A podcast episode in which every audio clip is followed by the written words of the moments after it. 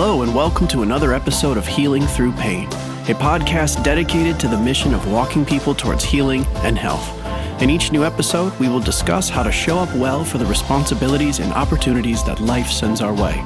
Here is your host, Stephanie West, a licensed practicing counselor in the state of Michigan, a teacher, and a professor who lives her life at the intersection of mental health and education. Thanks so much for following along.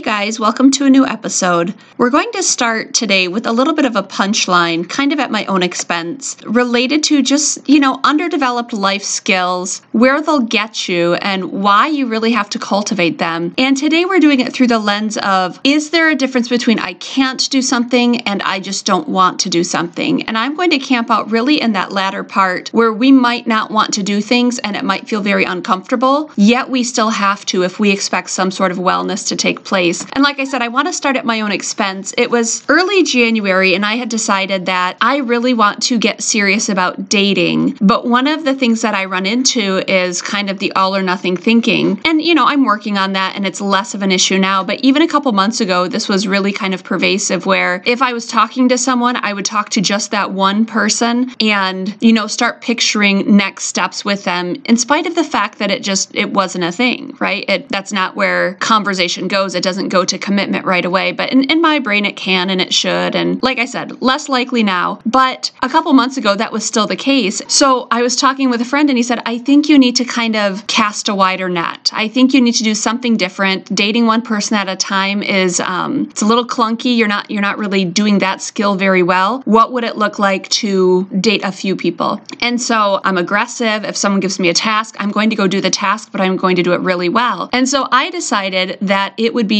you know, the responsible thing to go on three dates in a span of 24 hours. And so I met a guy for an afternoon coffee date, and then I went out with a different guy for dinner that same evening, and then I met a different guy, so a, a third unsuspecting fella for brunch the next day. And in, in all of these, you know, I was in a state of just being too busy in general. In each context, they weren't really a good fit anyway, so there was some incompatibility that showed up right away. And so I, I walked away not very interested in any of these three unsuspecting gentlemen's prompts towards future dates. And so all of them had ended with, like, oh, I'd, I'd like to see you again next weekend. And I didn't know how to say no. So I came to the end of this um, three date dynamic with three impending dates a week later because I didn't want to be uncomfortable. I didn't want to say, like, no, thank you, I'm not interested. so unfortunately, I, I go Monday and I'm talking to a friend again, and friend says to me, Steph, you have to say to these men that you're not interested. And I was like, but that's rude. That's mean. That's unkind. I'm saying something about them. And he said, no, that's what happens when you date. You're either interested or you're not. You know you're not interested. You have to indicate that to them as well. And I kind of hemmed and hawed. And he said, look, there's a difference between I can't do this and I don't want to do this. The truth is, you don't want to do this, but you don't have a choice because you're not interested. And there's zero wins to keep this going. So on Monday, I reached out to the first guy and uh, I had called him and just said, Hey, by the way, this is where I'm at with things. You know, I'm trying dating and it's just not something um, that I'm interested in doing anymore with you.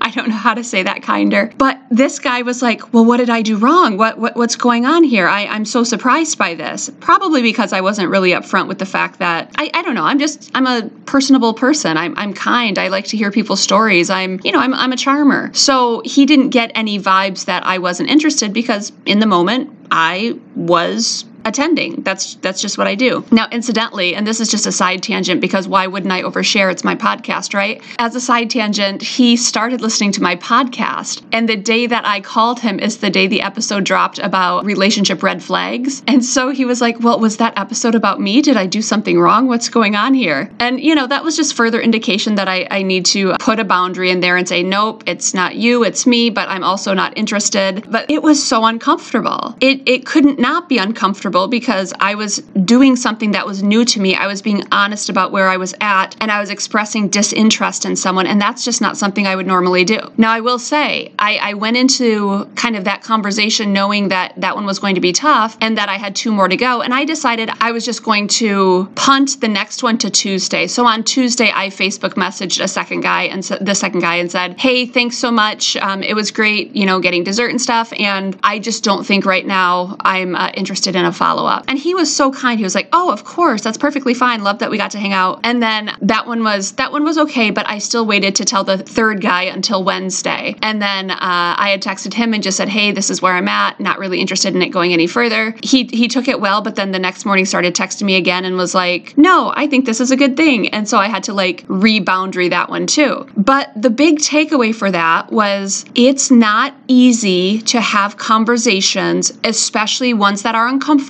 and we have underdeveloped skills. But it's not a matter of we can't have them, it's a matter of we don't want to have them. And there's just a big difference between the two. And so I kind of put together let's say you have conversations that have to come up, and I'm going to use some client anecdotes here in a minute too to help lend some understanding to how this clinically plays out. But when we have something that we don't want to do, there's a few things that can help us navigate the process. Number one is you go in with a plan. Number two, you have to assume there will be discomfort, especially if there's not a skill built there. Number three, if you need to set it down and come back to it, that's okay too, but you have to follow through on it. That if part of the plan is to convey a certain message, you have to follow through on that. The more you do that, the more you're building the skill. Now, if you do need to set it down, you do have some considerations here. The biggest one being that time under tension is where the growth happens. So if you choose to not set it down, that might actually be a more powerful way to grow skills, to kind of sit in the tension and to let the conversation unfold and to just kind of see it through till the end. That's a really cool life skill to have. And the more you do that, the more you're going to be capable of doing that. And so I want to give a few client stories where not having the conversation actually has really big consequences in their life potentially. Now, one of them was just a couple weeks ago. I'm talking with a gal, and this gal is, she's so dynamic. She's, you know, she's post divorce, so she's out dating again. And she's also someone who's in a pretty high position in uh, kind of local government. And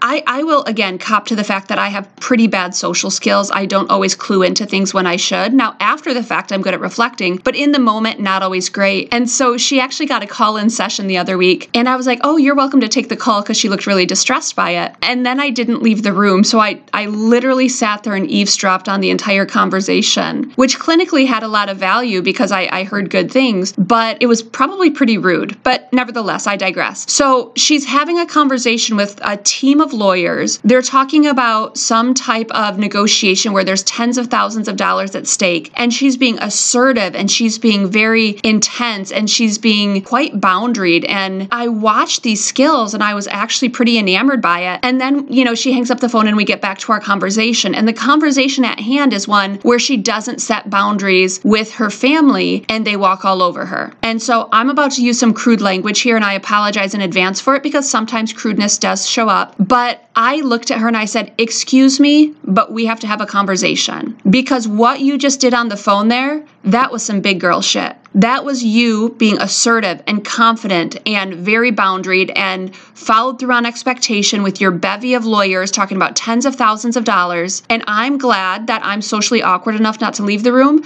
because I sat here and witnessed that entire conversation. And that's some big girl shit. And so you're telling me that you can't have a conversation with your children about what's appropriate decorum when they're at your house, but you can demand certain things from your team of lawyers and you can negotiate high level deals, and you're telling me that you don't have these skills. Now, I said, I want to acknowledge you're under practice using these skills with those closest to you, and I get that, but you have these skills. And so you do not get to say that you can't do these things, you can't have tough conversations because I just watched it play out. You can tell me you don't want to have these conversations, and that's a different story, but you are very capable and competent, and I literally just saw it play out. So we need to cultivate that skill set in the areas of your life where they're not showing up yet. Now, another way that this showed up is I have a client who I work started working with her about a year ago. And when we started working together, there were a whole host of addictions and self-soothing and self-numbing behaviors that showed up in her story. So, drug use, compulsive food issues, impulsive shopping, reaching out to other men. There's a whole host of things that were going on and she is in a committed relationship, but she's in one where she refuses to have uncomfortable conversations. So, over the last year, she has done just incredible, incredible improvements overall, or she has experienced rather incredible improvements with a lot of her addiction issues because we've worked on boundaries and assertiveness and self agency. Now, cut to when the Russia Ukraine conflict flared up several months back. Client is living with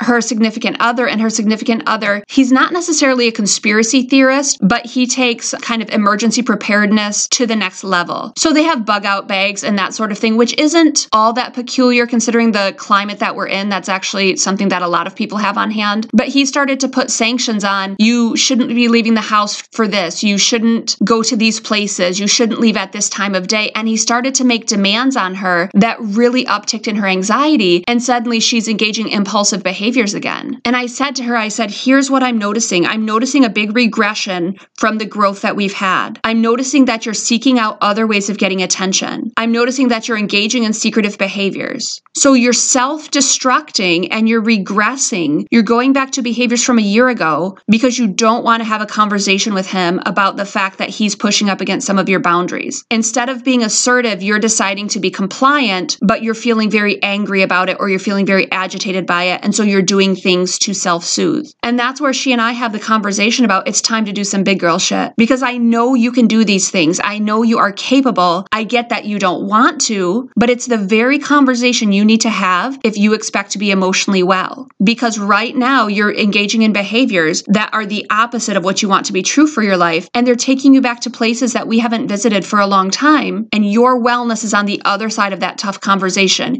Your wellness is on the other side of setting boundaries with him. Your wellness is on the other side of that assertiveness. And so, my last anecdote here is I have a client who is in a really demanding season. And so, they have two young kids, and this stage of life is overwhelming. They're going to grad school, and it's just a lot. But they refuse to ask for help because one of the things running for him is that he's fiercely independent and he doesn't want to be a bother. And so, one of the things that we had to work through is okay, we have this explosive anger showing up because there's so much overwhelm happening, yet you refuse to ask for help. And if you continue to refuse to ask for help, I don't see how the anger gets better because your healing, your health, your solution is on the other side of the uncomfortable skill of asking for help. Just because you don't want to do it, I certainly understand that. I'm fiercely independent myself, but not wanting to do it, but noticing the cost it's having on you, that's what I'm concerned about. I think we have to build the skill of asking for help. And again, I'm going to go back to this understanding of you create a plan, you assume there's going to be discomfort, you set it down if you need to, and you practice the skill again and again and again. And so we talk through okay, you don't have to ask anyone for help, but is there a specific person or two that would be most likely to help you in this situation? And you have to reach out for them and you have to ask, even though it's uncomfortable. It's not that you can't ask for help, it's that you don't want to, but I just don't see where there's another option right now because you handling all of these things on your own